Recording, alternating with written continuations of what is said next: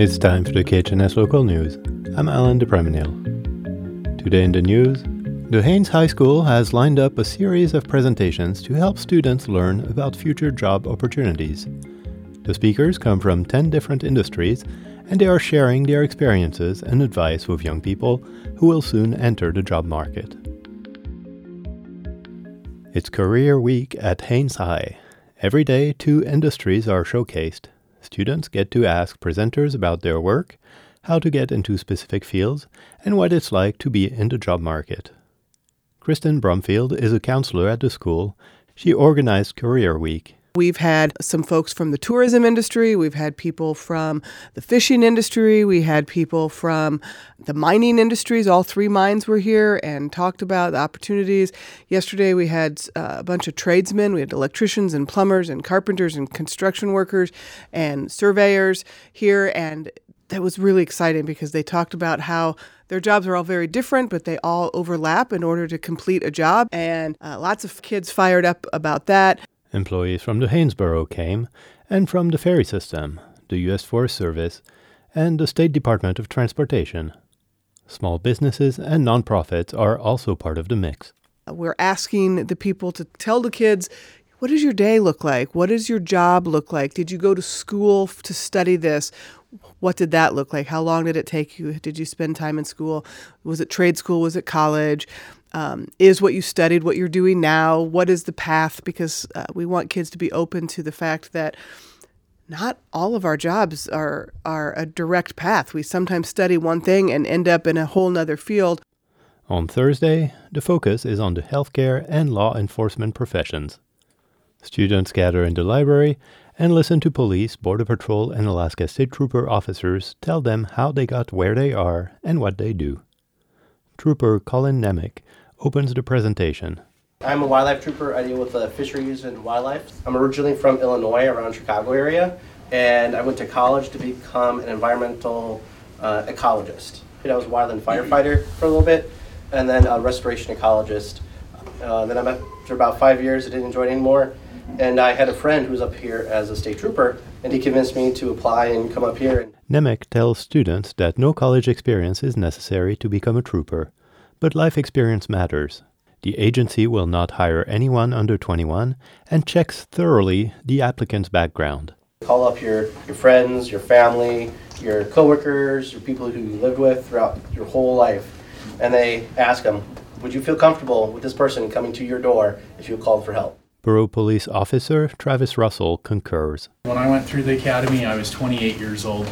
We had people with master's degrees, bachelor's degrees, no degrees, a former Catholic priest.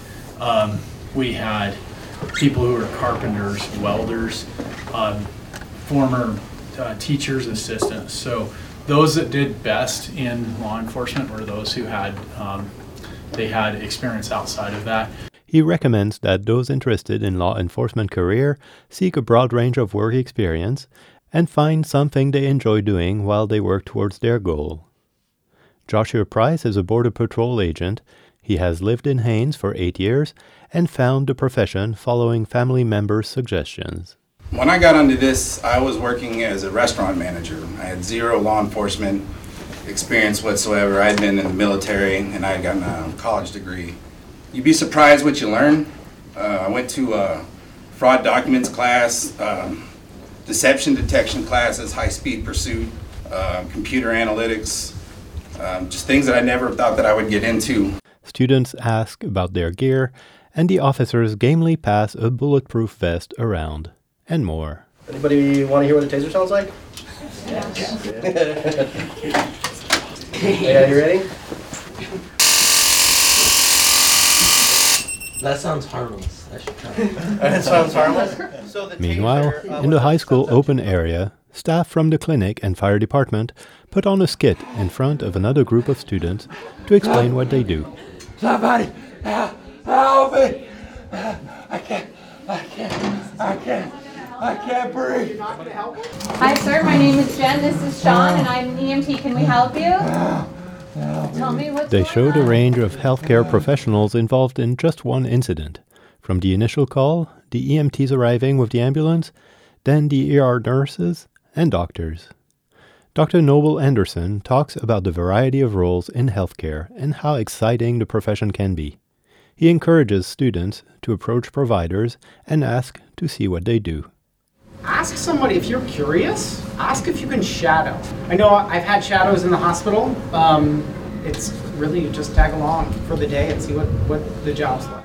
Anderson does advise against certain choices. I actually wouldn't wouldn't recommend anybody do dermatology, radiology, or um, or pathology because AI is going to take their jobs. Students sounded a positive note about Career Week.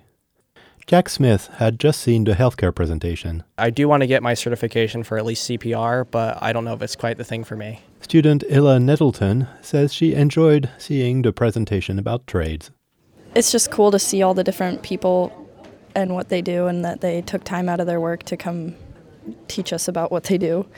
As of right now, I'm looking at welding academies um, in, down in the States. School counselor Brumfield says she is pleased with the success of Career Week. I definitely want kids to know that college is not the only route. That is not for everybody.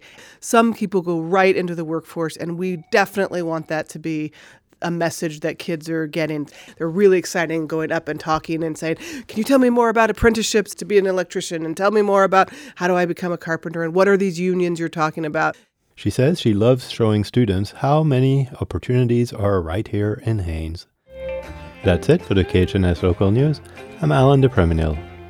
This is KHNS, Haines, Skagway, and Klukwan, at 102.3 and translator K220BK Skagway, Alaska at 91.9.